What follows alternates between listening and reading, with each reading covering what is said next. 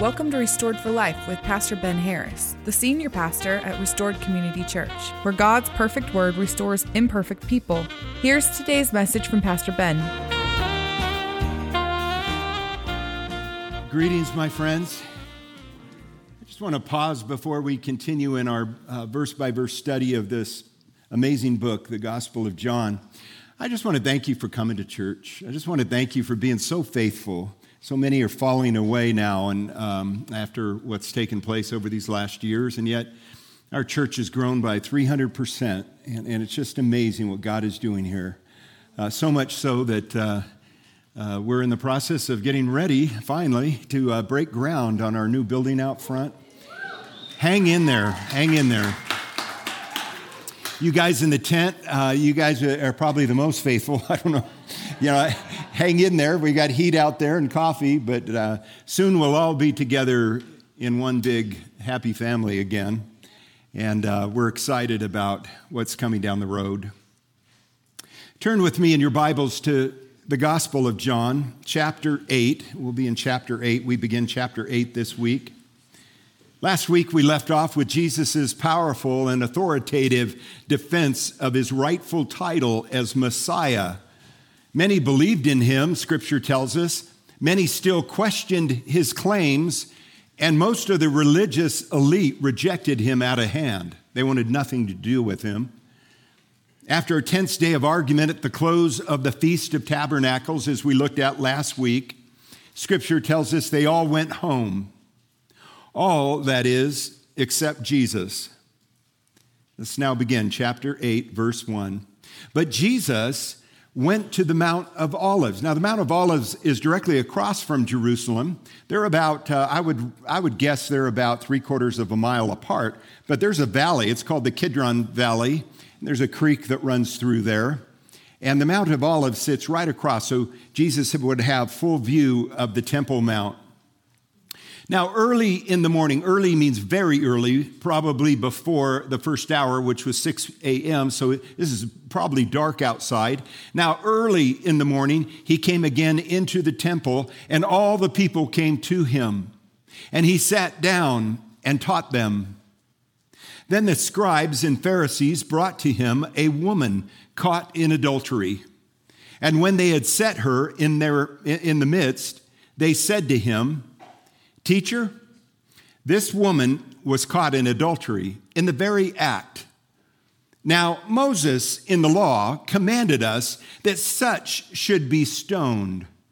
But what do you say?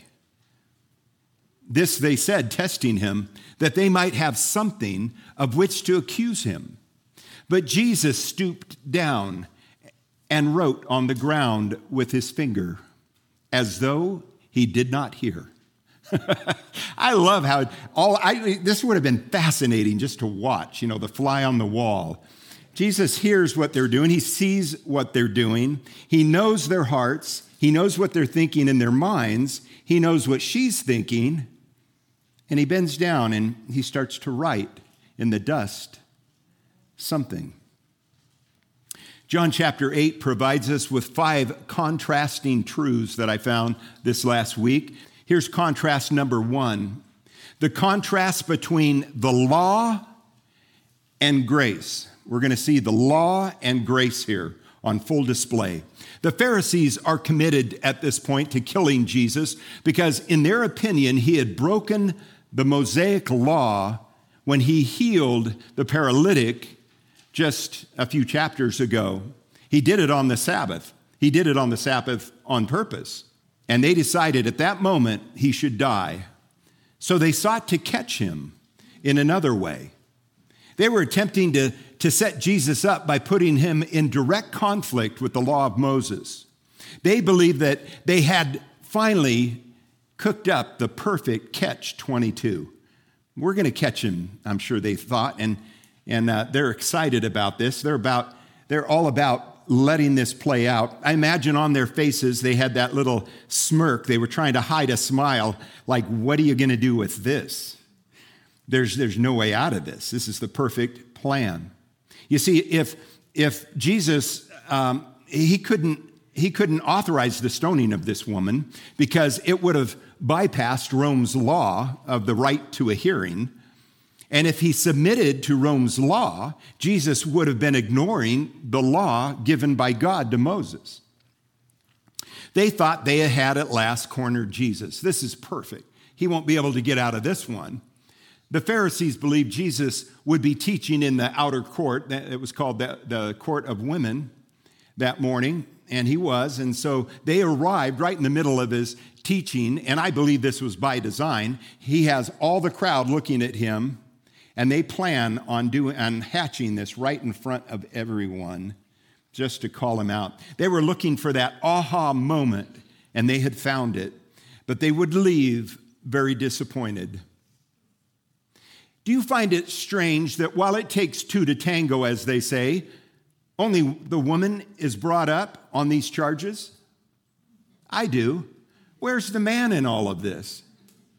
Why wasn't he arrested and brought to Jesus as well? I was a cop for 20 years. I ask questions like that. I just got to have answers, but I, I can't find them in the, in the scripture here today. Probably get to find out when we get to heaven.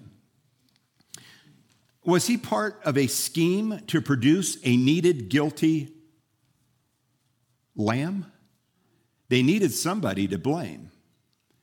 Was he part of this setup? I think it's very plausible since he's not there. Only she's in risk of losing her life. The man's not even there.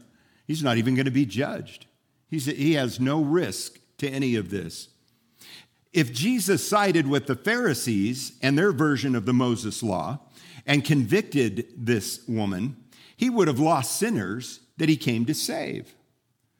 If he sided with the adulterer, he would have been breaking the law of Moses. The Pharisees believed this was the perfect controversy with which to catch, uh, catch Jesus. But Jesus would not try the woman that morning. In fact, he would have nothing to do with that. No, he would place these self righteous Pharisees on trial. He would flip the script, and they couldn't even see it coming. No doubt Jesus' heart hurt for this woman set up for and cast into such an embarrassing moment in front of so many onlookers. I can't imagine the shame she felt. In truth, we are all the woman caught in adultery because we have all sinned. We've all gone astray. We've all played the harlot away from God and played with the world and done worldly things, all have sinned and gone astray. No doubt his heart was angered by those who sought God through their words and their actions, and, and yet they were far from him because of their beliefs. The guilty accusing the guilty here, those seeking punishment against one that needed grace. Verse 7 So when they continued asking him, he raised himself up and said to them, Remember, he's kneeled down and he's writing in the dust. So they continue asking him over and over. He finally stands up, and this is what he says Jesus said, He who is without sin among you, let him throw a stone at her first. What a great response. And again, after he said that, he stooped down and continued writing in the dust. Scripture doesn't tell us what Jesus was writing on the ground. It's another question that drives me crazy. I want to know it. But I imagine this, and this is only my imagination, that he was writing the names of those the Pharisees had sinned against. Perhaps the names of women they themselves had committed adultery within their hearts or otherwise perhaps the name of one they had knowingly and wrongly convicted under their law and had jailed or perhaps even killed, executed. Perhaps the name of a sin that weighed heavy on their minds while they professed innocence for themselves and outrage against this woman who they had set up. The law required the injured party, the innocent victim, to throw the first stone but that day there were none except for Jesus, and he came bearing grace, mercy, and compassion. Verse 9, Jesus makes that statement He who is without sin among you, let him throw the stone at her first. Then those who heard it, these are the Pharisees around him, being convicted by their own conscience, This is why I think he probably was writing something like that in the sand, and they had watched what he was writing. Then those who heard it, being convicted by their own conscience, went out one by one, beginning with the oldest even to the last. Do you hear the stones falling from their hands? Man, I can't throw it after what he just wrote on the ground. The oldest to the youngest left. Isn't that interesting? The oldest are wise enough to know they've got a lot of sin and they cannot throw that first stone against this woman. They went out one by one, beginning with the oldest even to the last, and Jesus was left alone, and the woman standing in the midst. Then Jesus had raised him, when Jesus had raised himself up again and saw no one but the woman, he said to her, Woman, where are those accusers of yours? Has no one condemned you? She said, No one, Lord. And Jesus said to her, Neither do I condemn you. Go, sin no more. John 3:16 is probably the most famous of all verses in the Bible. It's certainly my fa- my uh, favorite one. But about 20 years I learned something and I got convicted by this. Never say John 3:16 by itself. You got to add 17. You just have to. Let me read it to you. For God so loved the world that he gave his one and only begotten Son. That means uniquely born Son. There's no one else that's been born like Jesus of a virgin, of a virgin. Um, that whoever believes in him should not perish, but have everlasting life. Now here's 17. For God did not send his Son into the world to condemn the world, but that the world through him might be saved.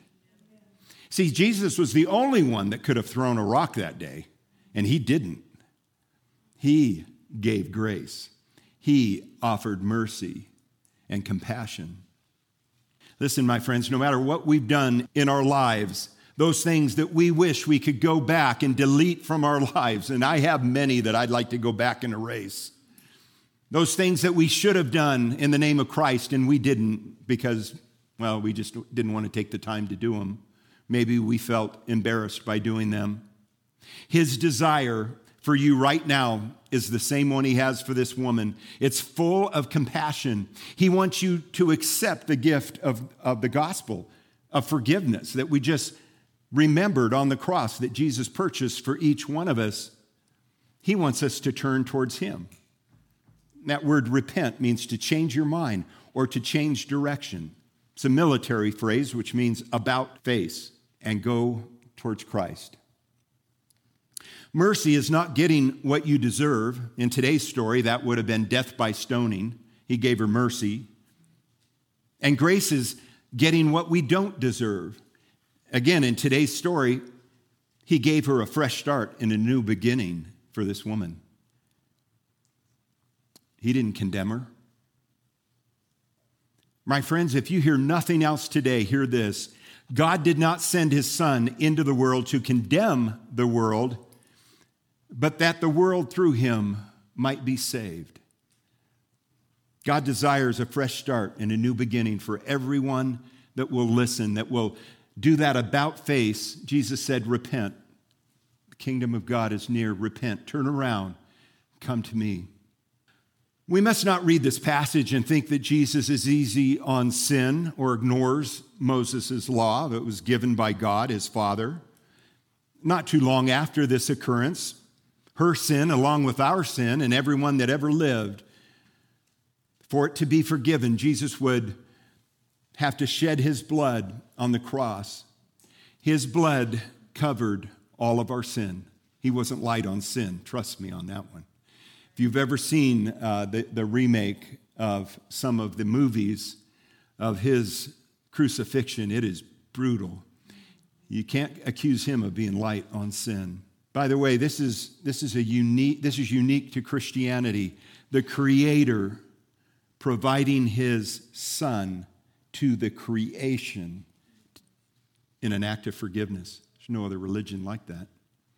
All the other ones say, do this, be this, confess this, and then we'll talk about your salvation.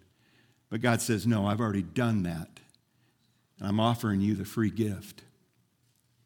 You see, both grace and the law are, require, are a requirement of salvation. So many people don't want to talk about the law. They say, no, no, I don't, I don't like the law. I don't even want to talk about it. I want to pretend it's not there. Uh, let's just talk about grace. But for grace to exist, for, for grace to work, for salvation to happen, you have to have both. You have to have the law and you have to have grace. You have to have the law because without the law, we don't know we're guilty. If there's no law out there, you can do whatever you feel is right. So God sent the law through Moses, and the law became a mirror to us. And when we look into the mirror, we go, oh, wow, look at that.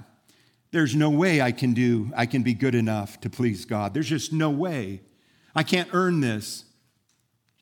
The law always was a mirror that showed us our guilt. And what do we do with that? Well, there's no way out. We're guilty now. Someone has to pay for our crime. Someone had to pay for our sin because God is a righteous judge. He, he has to hold somebody accountable or he's not righteous and he's not good. No judge would, would sweep sin under the carpet and pretend it's not there. Our God would not do that. For salvation to happen, the law and grace need both be in effect. There is power which begets reverence after this happens. Um, we fear God as followers of Christ, and we have a respect for the God that, that did this for us, that had this plan of salvation for us. In Psalm 130, the author reveals the benefit of God's grace to us. Listen to his, his cry. He says, Out of the depths I have cried to you, O Lord. This is a man who is crying to God to forgive him. Lord, hear my voice. Let your ears be attentive to the voice of my supplications. As I pray to you, God, please listen to me. If you, Lord, should mark, or that word also means remember, if you, Lord, should remember my iniquities, oh Lord, who could stand? Who could stand before you? Who could ever walk into your holy courts? Not me, Lord, not me. I need you to hear me and I need your forgiveness. Verse 4 continues. It says, But there is forgiveness with you that you may be feared. And that word feared means revered as one who is holy and righteous. And this fear that we that is generated when we come to Christ should cause us to want to live our lives as a thank you note to him for what he's done for us. He did what we could not do. He gave us what we could not have ourselves. We're looking at five contrasting truths. Contrast number one, the co- contrast between the law and grace. And contrast number two, the contrast between light and darkness. So we've seen the law and grace here on display with this woman. Now he changes the subject. Jesus is going to t- continue teaching to the crowd that was there. Then Jesus spoke to them again. Now, it's likely that these Pharisees, you remember, they walk away one by one. They drop their rocks and they're gone. They can't throw rocks at this woman, they disappear. But they're on the Temple Mount, and there's Pharisees and teachers and scribes and Sadducees. They're all over the place on that Temple Mount. It's likely more come to hear Jesus teach. And then Jesus spoke to them again, saying, I am, remember that means in Hebrew, the holy God. He's, he's, He's saying, I am the pre existent God when he says, I am. That would have shocked all of them. He was claiming to be God. Then Jesus spoke to them again and said, I am the light of the world. He who follows me shall not walk in darkness, but have the light of life. You may remember that our scripture stated that when Jesus began to teach this day, it was early in the morning. Remember that? I tried to make a, a, note of that, that it's, it's before the sun rose in Hebrew, that uh, very early describes before dawn. And it's likely that when Jesus gets to this point of his teaching, that the sun is just rising over the Mount of Olives when he says, I am the light of the world. Those who follow me will walk in the light. To follow Jesus means to believe in him, to increasingly become more and more like him. And the result of that is that our lives will begin to reflect his illumination. It's not that we generate the light, but it is he is the light. And that as he, as he lives in us, his spirit lives in us, as we walk into the world, we should naturally give off light. People should look at us and go, What is, you're different. You deal with things differently. You see life differently. You see um, problems different than I do. When you have something that should cause great suffering, you just live it out differently. You have this hope in you. They should want to know what's inside of you and why you're different. Verse 13 The Pharisees therefore said to him, You bear witness of yourself. Your witness is not true uh, Jewish law did allow, did or did not allow for a man to give witness solely based upon himself. He had to have the testimony of two or three others for it to be considered valid. It's interesting to note here that the word witness, just in this chapter, is used seven times. Jesus talks about the witness. Jesus fulfilled the requirement of two witnesses, or three even, because his Father gave testimony of him from the beginning of time. Light gives off a self evidence testimony as to its presence and existence. The only people who cannot see the light are those that are walking in spiritual blindness, and these Pharisees are doing that.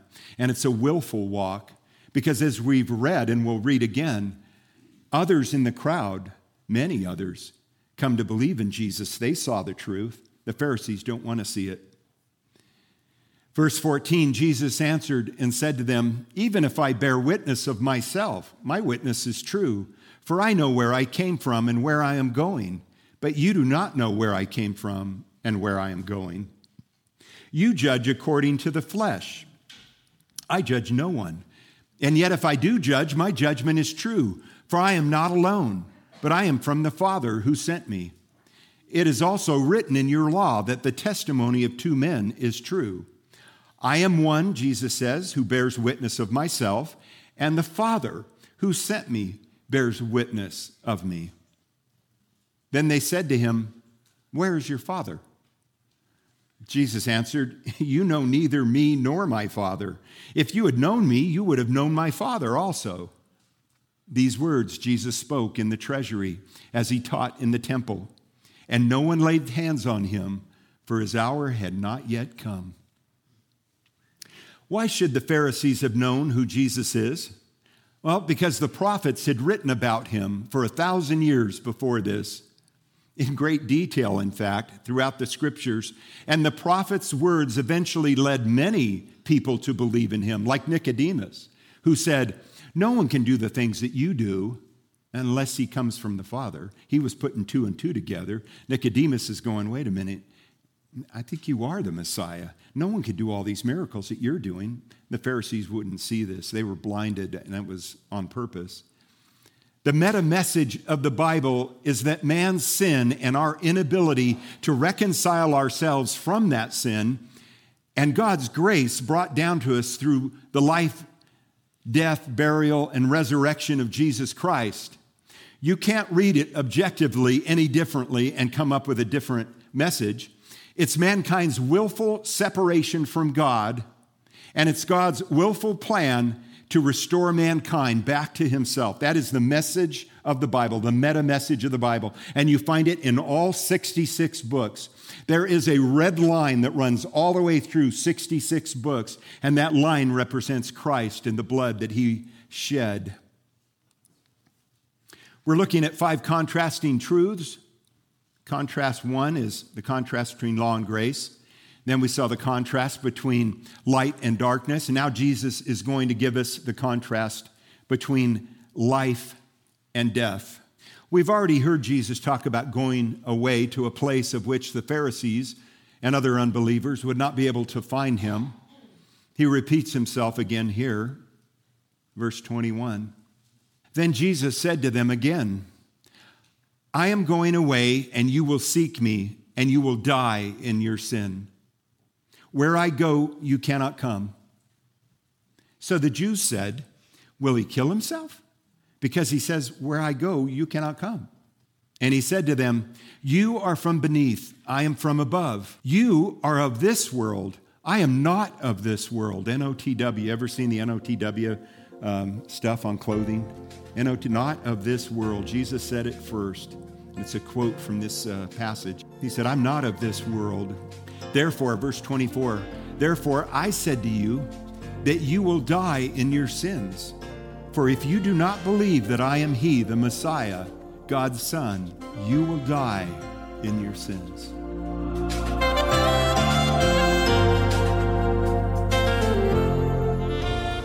Restored for Life is a radio ministry brought to you by Restored Community Church. Visit restoredcommunitychurch.org to learn more about Pastor Ben Harris and for service times. Join Pastor Ben next time as we set out on a journey to discover the authentic life as Christ followers through obedience to his word.